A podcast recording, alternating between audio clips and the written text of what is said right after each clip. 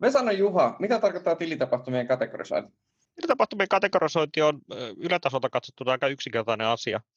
On tilitapahtumia, maksutapahtumia, ja tota niin, ne halutaan sitoa johonkin luokkaan, että pystytään katsomaan, että mihin kokonaisuuteen ne kuuluu. Meillä on OP Mobiilin talouden tasapainossa on käytössä tämmöinen kategorisointi, jossa on 17 eri kategoriaa. Esimerkiksi asuminen, terveys, vakuutukset, kulttuuri ja viihde, harrastukset. Ja jokainen tilitapahtuma ja maksutapahtuma pitäisi sitten on niistä joihinkin.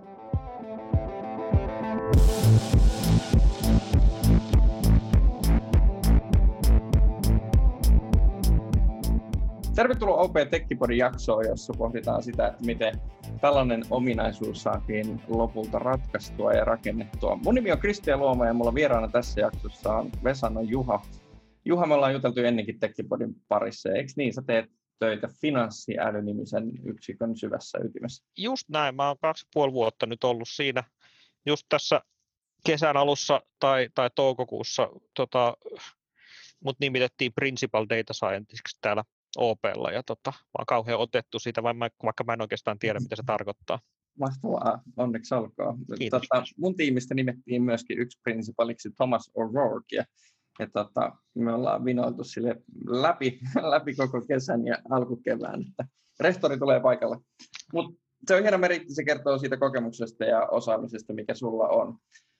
Tuossa mitä viittasitkin, niin tilitapahtumien kategorisointi, tuohon on aivan ytimessä siinä, että voidaan tehdä minkäänlaista oman talouden suunnittelua, mutta toi ei ole aivan triviaali saada kasaan. Kerro vähän niistä haasteista, mitä liittyy niin tuohon ongelmaan, joka niin kuin näyttäytyy tosi yksinkertaiselta, eikö niin, meille käyttäjille, kun se on tehty hyvin?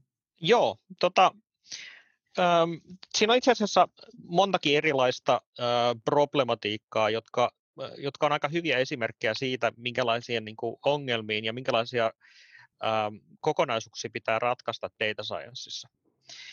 Ensimmäinen on ihan se, että mitä tämmöinen määritelmällinen, että mikä, se, mikä on se kategorisointi, mitä me tässä ha, tuota, haetaan. Eli ää, meillä on nyt käytössä tässä tosiaan tämä 17-luokkainen kategorisointi, Mä voin kuvitella, että siitä on vähän väitelty, että miten ne on. Joo, me saatiin se, e, ensiksi saatiin tota, niin se ihan äh, annettuna tuolta Open Designereilta, että me haluttaisiin tämmöiset kategoriat, ja sitten me ruvettiin niiden kanssa vääntää ihan tosissaan siitä, että Jep. mitä ne oikein tarkoittaa, että mitä tarkoittaa ajoneuvot ja liikenne verrattuna sitten matkailuun, että onko tämä taksimatka nyt kumpaa, yes. ja, ja tota, tai sitten varsinkin harrastukset, toisaalta kulttuuri ja viihde, kun sitten monelle ihmiselle nämä on niin kuin sit taas eri päin. Se mm. näkyy mm. nykyisessä kategorisoinnissakin hyvin siinä mielessä, että äh, tuohon palveluhan liittyy se, että ihmisillä on itse mahdollisuus kategorisoida omia äh, tapahtumia siellä, siirtää niitä kategoriasta toiseen käytännössä. Kyllä. Ja on monenlaisia tapahtumia, joissa ihmiset on keskenään täysin eri mieltä siitä, että mihin tämä liittyy. Että joku tietty maksun saaja ja tota, toinen on sitä mieltä, että se on kulttuuria ja ja toinen on sitä mieltä, että se liittyy terveyteen. Mm, ja toki voi olla, että on, on sellaisia samoja maksunsaajia, jotka niin kuin riippuen kontekstista, että, että oliko se taksimatka niin kuin viihdettä tai huvia tai vai oliko Nimenomaan. Se Nimenomaan. Ne, ihmiset on myös niin kuin it, itsensä kanssa hyvin ristiriitaisia. Joo. Tämä on yksi ongelma. Mutta tota niin, äh, sitten toinen ongelma on, on se, että me tehtiin tämä käytännössä sen data, se data, mitä meillä oli saatavissa, niin siellä oli äh, maksun saajan nimi oli se, mihin me perusten tämä pääosin tehdään. Jep. Eli jos on maksettu Prisma, Prisma ruokakaupassa on, tai Prismassa on maksettu ostoksia, niin sehän on päivittäis, ruoka, päivittäistavarakauppa. Mm, totta. Paitsi, että ei se aina ole. Joskus tota, ostetaan mikroaaltouuni ja näin poispäin. No, mikä liittyy siihen ensimmäiseen ongelmaan. Mutta se toinen ongelma on se, että, että kun se Prisma ei ole mitenkään hirveän hyvä, hyvä yksilöivä termi. Hmm. Että tota, mä just laskin, että meillä oli helmikuussa 2020 432 erilaista maksunsaajaa, joiden nimessä on Prisma. Jep. Joo. E, toki suurin osa niistä on sitten näitä eri prismoja, mutta tota niin, sielläkin löytyy variaatioita, että miten se on kirjoitettu, mitä maksuvälinettä siinä on käytetty ja niin edelleen. Et se on niin kuin melkoinen variante, ja tämä on siis vain yksi kauppa. Että tota, samaten tota, mä laskiskelin tuosta helmikuun tapahtumista 83 miljoonaa maksutapahtumaa, siis siitä, Joo. että minä olen maksanut jollekin, tai että multa on lähtenyt, se on menoja. Niin äh, siinä joukossa oli 5,2 miljoonaa erilaista maksunsaajaa. Ohuhu. Ei ne pitää kaikki käsitellä jollakin tavalla. Just näin. Mä muistan, muistan hämärästi, mä oon ollut nimittäin niin kuin aikanaan saunomassa sellaista tuotetta kasaan kuin Pivo, jossa me vähän kosketeltiin tätä tilitapahtumien kategorisointia vähän sillain orastavasti ja alkeellisesti. Haluttiin nimenomaan mm, tehdä jonkunlaista näkymää omaan budjettiin. Ja siinä yhteydessä mua yllätti henkilökohtaisesti se, että miten kirjavaa se data mitä maksupäätteistä tulee. Tosiaan kosketit sitä, että, että niin monessa yrityksessä voi olla se sana prisma, ja sen takia se on vähän huono ankkuri. Mutta mitä sä sanoisit sen laadusta? Haastavaa. Niin. Tota, ja ja nimen, niin, kuin, niin kuin sä sanoit, niin se on monimutkaista. Se johtuu aika paljon siitä, että, että tota, se tieto siitä maksunsaajan nimestä tulee meille itse asiassa hyvin monesta, monenlaisista eri järjestelmistä, ja se vaan niin kuin toisinnetaan sinne, että ne, se mitä me nähdään, niin se saattaa olla peräisin kassakoneelta, Jep. se saattaa olla peräisin luottolaitoksen rekisteristä, ihminen on itse saattanut kirjoittaa sen, tai sitten se on valmiiksi poimittu jostain järjestelmästä. Ja tota, tai sitten se on tyhjä. Tai sitten se on myyty eteenpäin se terminaali ja joku toinen yritys käyttää sitä samaa ja kukaan ei ole muistanut restituoida sen sisältöä. Sekin on mahdollista. joo, joo, kyllä. Et se, on, se on tosi varjoivaa se, se kama, mitä sieltä tulee. Siellä on maksunsaajan nimessä on, äh, lähdetään nyt siitä, että siellä on varmaan se Prisma-kauppakassi Järvenpää. Mutta sitten siellä saattaa olla osoite, siellä saattaa olla erilaisia koodeja, siinä edessä saattaa olla erilaisia tunnisteita tai lyhenteitä, jotka tunnistaa esimerkiksi näitä tota, maksuvälittäjiä, erilaisia maksutapoja. Hmm. Ja tota, sitten on tietysti hurja määrä kirjoitusvirheitä. Tavallaan tuo sovelluskohdehan on kuitenkin sellainen, että, että siellä olisi hyvä päästä aika hyvään tarkkuuteen. Joo. Ää, ja eikö niin, vielä niin kuin yksi ulottuvuus on varmaan sekin, että, että eihän tämä niin kuin ole stabiilimaailma, että kun kerran koodaatte ne kasaan, että nämä on nämä parit, että tätä tämä yritys tai teksti tarkoittaa, niin sitten se olisi siinä selvä. Mm. Vaikka tilannekin elää vielä. Niin, niin miten, miten tällaisen ongelmakentän ratkaisu on nyt sitten lähestytty? Miten se voitettiin? Me, mehän käytettiin tässä, tota, no ihan lyhyt historia tähän näin. Joo. Me tosiaan, meillähän tämä Pivohan oli se, joka teki tämän ensiksi mm-hmm. niin Open kontekstissa. Ja tota, niin se ratkaisu oli meillä siinä ikään kuin mallina, mitä me, mitä me pystyttiin hyödyntämään öö, jossain määrin. Mutta tämä talouden tasapainon kategorisointi oli sitten kuitenkaan, kuitenkin luonteelta aika paljon erilainen kuin se, mitä Pivos mm-hmm. oli toteutettu, ja ikään kuin meidän täytyy lähteä tekemään sitä uudestaan. No ensimmäinen ratkaisu, millä me tehtiin tämä, oli ihan avainsanoihin perustuva. Eli me etsittiin sitten Prismaa mm-hmm. sieltä sisältä keväällä 2018 meillä oli pilotti, käyttäjäpilotti, jossa oli mukana noin 100 käyttäjää, ja sen perusteella oli aika selvää parikin asiaa. Yksi oli se, että ne kategorisoinnin tarkkuus sillä tavalla toteutettuna ei ollut ollenkaan riittävän hyvä. Sieltä Jep. tuli ihan liikaa yli, niin kuin väärin, väärin kategorisoituja juttuja. Ja toinen oli sitten se, että ihmiset halusivat itse muokata sitä kategorisointia. He halusivat itse valita sen oikean kategorian, koska he olivat eri mieltä algoritmin kanssa. Ja niin kuin äh, säkin totesit tuossa tuossa aikaisemmin, että tota, eri tilanteissa ihmiset saattaa olla eri mieltä. Että mm, toi, tollon toi liittyy matkustamiseen, nyt se taas liittyy terveyteen. Ja hän mm. haluaa itse nähdä sen sillä tavalla. Kyllä. No, tästä oli, tästä oli se hyvä seuraus, että kun me annettiin asiakkaille mahdollisuus itse vaikuttaa siihen kategorisointiin, niin me sitä kautta meillä on ollut mahdollisuus saada opetusdataa. Totta. Eli ihmiset kertoo itse meille, että mikä se oikea kategoria on, ja sitten vaan seurataan sitä. Se on jo ihan, ihan näin yksinkertaista, koska tietysti niin kuin ihmiset on keskenään eri mieltä, ja sitten mm-hmm. toiset on olemassa asiakkaita, jotka, jotka hyvin paljon tekee tätä kategorisointia ja sitten on taas toisia, jotka tekee tosi satunnaisesti. Ja tota, Mä myönnän, että mä en ole kertaakaan koskenut mun kategorisointia. Mä oon ihan fine tyytyväinen. Meitä, meitä on oikeasti niin Suurin osa erilaisia on. persoonia. Mä muistan jossain, kun... Hmm, juuri näin. Et jossain oli sellainen tilasto, että noin prosentti kaikista käyttäjistä osallistuu muokkaamaan sisältöä tavalla tai toisella tai korjaamaan. Se varmaan pitää suurin piirtein paikkansa. Mutta se yksi prosentti, se on tosi tärkeä. Ja tota niin, ää, me voidaan myöskin tietyllä tavalla ajaa ihmisiä pikkasen, vähän insentivoida siihen, että ne lähtee tekemään sitä mm. kategorisointia. Osa ihmisistä niin kuin ärsyttää se, että siellä on se luokittelematon teksti, ja sitten se on, mielu, niin kuin, ne on mielekkäämpää heille, että siinä on joku kategoria valittuna, sitten he tekee sen, ja silloin kun on just näitä ihmisiä, jotka tekee sitä kategorisointia aika paljon, mm. voidaan aika paljon luottaa siihen, että se mitä sieltä on, se ei ole niin kuin vahingossa tehty juttu, vaan se on oikeasti niin kuin siellä, miet, siellä on jonkinlainen ajatus takana, Jep. ja me tehdään sillä tavalla sitä. Joo. Tota, Sitten tässä niin kuin päästään finanssiälyyn kiinni, koska mä muistan, että ihan ensimmäiset versiot, mitä me tehtiin Pivoon, ei, ei toki ne versiot, mitkä teille tuli pohjana, niin oli, oli tyyliin niin kuin vaan taulukoita, millä mäpättiin eri kategoriakoodeja niihin luokituksiin, mitä me haluttiin esittää. Ja, ja mä uskon, että tuo avainsana pohjainenkin oli, niin siinä, siinä ei ehkä puhuta niin kauhean niin kuin syvällisestä tekoälyosaamisesta ja kehittämisestä. Mutta no missä juuri. siitä tuli mielenkiintoista? Joo, siis äh, nythän teko, vaikka puhutaan tekoälystä ja, ja äh, koneoppimisesta, niin äh, fakta on se, että se ensimmäinen malli, mikä tehdään, niin se on yleensä aika yksinkertainen. Me ollaan vasta oppimassa siitä ilmiöstä ja silloin on parempi, että me myöskin lähdetään jollain yksinkertaisella liikkeelle. Ja mm. tämä avainsanoihin perustuva malli oli niin, just tämmöinen, niin kuin, meillä oli käytännössä lista avainsanoja, ää, joka tota, niin, mäppäytyi suoraan sitten johonkin kategoriaan.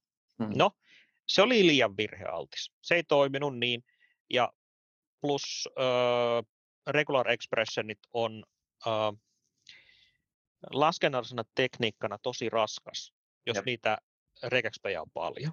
Joten se ei niin kuin ollut millään tavalla vaihtoehto että toteuttaa sitä lopullista ratkaisua. Jos ja siinä kohtaa tulee transaktioita kuukauteen ja siellä on 5,2 miljoonaa erilaista riviä, niin joo, mä olen samaa mieltä, että se, se niin kuin, ei tilanteessa, missä asiakkaalle täytyy antaa se vastaus kuitenkin niin kuin sadoissa sekunneissa, niin ei Just näin. Josta päästäänkin siihen, että, että sitten me lähdettiin hakemaan sitä koneoppivaa ratkaisua. No, se ratkaisu, mikä on tällä hetkellä käytössä, on neuroverkko, jota on sitten vielä niin kuin paranneltu sillä, että siellä on myöskin niitä listoja. Jep.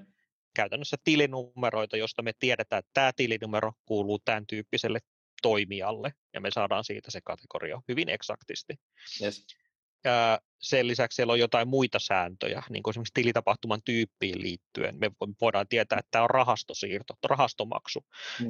jolloin se menee sinne säästämiskategoriaan. Mutta tota, niin, tosiaan suurin osa sit passasta jää sit kuitenkin sen maksun saajan nimen varaan. Ja siellä me sitten päädyttiin käyttöön neuroverkkoja. Se on semmoinen, sanotaan, että se, sillä on paljon samankaltaisuutta tuon NLP, eli Natural Language Processingin mm. käytettyjen mm. mallien kanssa. Se nyt ei varsinaisesti ole luonnollista kieltä, kuin maksun saajan nimi. Siellä ei ole mitään jasanoja tai, tai muuta semmoisia stopwordeja, vaan, mutta ne on kuitenkin, siellä on paljon kirjoitusvirheitä ja, ja totta, ne on oikeasti ihan sanoja tai nimiä, mitä sieltä löytyy, joten, joten tota, siinä päädyttiin käyttämään semmoista niin vektoroitua ö, mallia, jota, jota käytetään hyvin paljon myöskin noissa, noissa NLP-malleissa. Ollaan ehkä vähän aikaisemmissa jaksoissa skipattu se, niin että et mitä tämä järjestelmä syö sisälle, että miten tämä teknisesti oikeasti rakennetaan. Me ollaan jääty tälle, tälle abstraktiotasolle suoraan suunnilleen. Mutta mut Juha, avaisitko vähän, että et mitä, mitä niin siellä konkreettisesti pörrää? Missä tämä niin laskenta tapahtuu ja, ja tota, mitä plattaa te hyödynnätte? Se, se, on, se on hyvä pointti, koska se on se kolmas aspekti, joka tässä piti ratkaista. Eli ää, nyt kun tämä on tuommoisessa massakäytössä tämä palvelu, niin sieltähän tulee, meidän täytyy varautua siihen, että sieltä tulee satoja yhtäaikaisia kyselyitä tälle järjestelmälle, joten sen tietysti sen softan täytyy, mikä suorittaa sitä palvelua, se täytyy olla hyvin skaalautuva, hyvin robusti, ja, ja tota, sen lisäksi se malli, mikä siellä on taustalla, niin sekin, siinäkin täytyy tehdä valintoja, että se, sitä, ei voinut, sitä ei voinut tehdä kauhean raskasta, koska sit se se olisi tota, niin, ollut liian hidas tähän käyttötarkoitukseen. Käytännössä me onnistuttiin tässä hirveän hyvin ää, arkkitehtuurivalinnan kautta tai teknologiavalinnan kautta. Eli tämä palvelu on rakennettu serverless-arkkitehtuuriin tuonne Amazonin pilveen, niin että siinä, siinä on käytännössä Lambda, funktio on, on frontti, joka suorittaa ikään kuin sen nopean laskennan, ne helpot tapaukset. Siellä on ne säännöt, että liittyykö tämä tähän. Aha, no se on selvä se, ja sitten se palauttaa saman tien vastauksen. Ja vastaa, jos nämä mitkään yksinkertaiset säännöt ei, ei auta tai se ei selviä sillä, niin sitten vasta kutsutaan sitä neuroverkkomallia, yes. joka sitten taas se pyörii AWSn SageMakerin päällä, joka on sekin tämmöinen serverless-ratkaisu. Käytännössä meidän ei tarvitse itse hoitaa millään tavalla sitä skaalautuvuutta tai, tai tota niin, uh, fail-safe uh, ratkaisuja, että, että sieltä jos serveri kaatuu alta, niin sinne automaattisesti nousee uusi tilalle. Cool. Näin, näinhän se kuuluu tänä päivänä tehdäkin. Aivan, aivan. Mä olen kauhean tyytyväinen, ja se, mutta se on, siinä, siinä on onnistunut teknologiavalinta taustalla. Että olisi no. sen voinut tehdä myöskin itse, niin. mutta tota, tämä oli kyllä oikein, oikein hyvä näin. Just näin. Mun mielestä kaikkea ei kannata tehdä itse, jos on parempia ratkaisuja. Tämä, tämä kuulostaa niin kuin hyvältä esimerkiltä siitä, että miten, miten tota malleja tehdään. Tota, kun ihminen tulkitsee tilitapahtumia, niin se harvemmin tekee, tekee virheitä, mutta kun neuroverkko tulkitsee tietoja, niin sitten se saattaa yleistää asioita. Tästä on, teemasta on vähän kosketeltu ja puhuttu joissa aikaisemmissa Tekkipodin jaksoissa, mutta tuliko teille mitään vastaan sellaista, joka, joka niin naurattiin jälkeenpäin, kun kategorisointia tehtiin neuroverkkoon? Kyllä siellä kaikenlaista tuli, tota, äh, koska se on kuitenkin sitten vain tyhmä kone, joka, joka tekee niitä asioita. Mutta tota, yksi eri, erityisesti tulee mieleen, ähm, me tehtiin, onnistuttiin tekemään siitä mallista vähän sovinistinen, tai se malli onnistui äh, omaksumaan sovinistisia piirteitä yhdessä vaiheessa. Eli, eli tota, kysymys on siitä, että äh, yksityishenkilöistä, mm. ja erityisesti semmoista yksityishenkilöistä toimii yksityisyrittäjänä, ja, ja niillä on toiminimi, ja kun äh, tota, maksat laskua kortilla, niin tota, siellä on sitten maksun saajana yleisesti ottaen tämän henkilön oma nimi. Mm. No, ää, aika iso osa tämän tyyppisistä e, yrittäjistä on, on tota, ja varsinkin ne, jotka laskut, tekee paljon laskutusta, jotka on siis dominoi sitä mm. ö, dataa tuolta osin, niin ne on liikennealan yrittäjiä, taksikuskeja tai sitten tietysti on paljon kampaamoita ja tämän tyyppisiä kauneus- ja terveydenhoito. Ja no. tota, ää, mikä näille on yhteistä niin kuin tilastollisesti, on se, että, että aika paljon nuo taksiyrittäjät, niin ne on miehiä. Ja kampaajayrittäjät taas pakkaa olemaan naisia, jolloin me malli oppisin se, sitten sen, että jos maksun saajana on mies, niin se on taksikuski. No niin. jos, se on, jos se on nainen, niin se on kampaaja. Mikä tilastollisesti ottaen on, voi, niin kuin, se on ihan hyvä arvaus. Mutta se, siinä on semmoinen sopidistinen FIBA, että, että tota, niin, me haluttiin päästä siitä eroon. Jep. No se, miten se raka- ratkaistiin, niin tota, me käytännössä pakotettiin, sit tunniste, rakennettiin sinne oma tunnistus äh, henkilöiden nimistä, äh, pakotettiin se algoritmi luokittelemaan ne luokittelemattomiksi, eli ei saa arvata, pitää yes. tietää. Ja tota, sitten me odotettiin käyttäjien palautetta, eli näitä itse asetettuja kategorioita siellä, mm, jolloin kun me saadaan suoraan, että, että Matti Möttönen on taksikuski tai Matti Möttönen on kampaaja, Jep. niin sitten me tiedetään, että tarpeeksi moni ihminen on samaa mieltä siitä, niin sitten me uskalletaan pistää, että joo, okei, no näin se on. Et se ei ole mikään niin kuin sovinistinen arvaus, vaan se on faktaa. Mahtavaa. Hyvä, kun tarkensit, muuten oltaisiin vielä iltapäivälehdissä tämän osalta, että kehitetään sovinnista. Se oli, ja se oli hyvin bongattu, koska siis ei, ei mm. toi niinku vaikuttanut tarkkuuteen. Se ei tullut niinku tarkkuustarkastuleissa esille, että tämmöinen on, vaan se tuli nimenomaan sieltä niinku testikäyttäjiltä ja, ja, ja tota, palautteena, että et niinku, täällä on muuten tämmöinen juttu ja me ei oikein tykätä tästä. Niin, tota, se oli erittäin hyvä.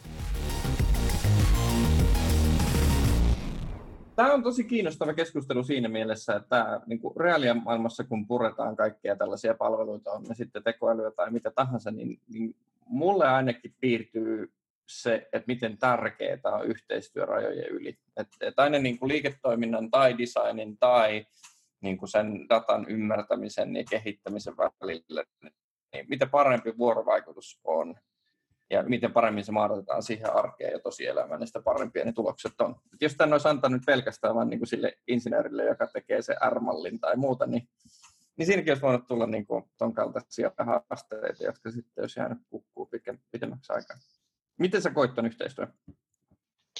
Meillä on ollut erittäin hyvä yhteistyö OP Mobiilin kanssa. Tähän lähti OP Mobiilin toiveesta, että he haluavat tehdä tämän talouden tasapainon. He määritti meille, että tämmöistä, täm, nä, tältä me halutaan, että se näyttää. Että täällä on tämmöisiä kategorioita. Siinä piti käydä tosi paljon keskustelua just sitä, mitä se oikeasti tarkoittaa. Että jos sä sanot, että sen nimi on kauneessa terveydenhoito, niin mitä se kattaa? Että kattaako se, kattaako se tota hieronna?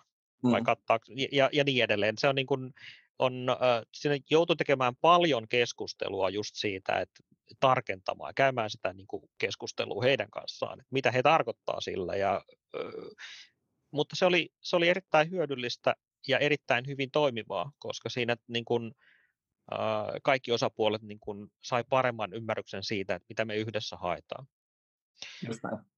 Ja sitten se oli, sitten oli tietysti kaikki muu, mitä me tehtiin OP Mobiilin kanssa. Et mä oon erittäin otettu siitä, miten, miten pätevää, pätevää porukkaa ja sillä on niin tavoitehenkistä se porukka on, että siellä halutaan mm. saada tuloksia aikaiseksi.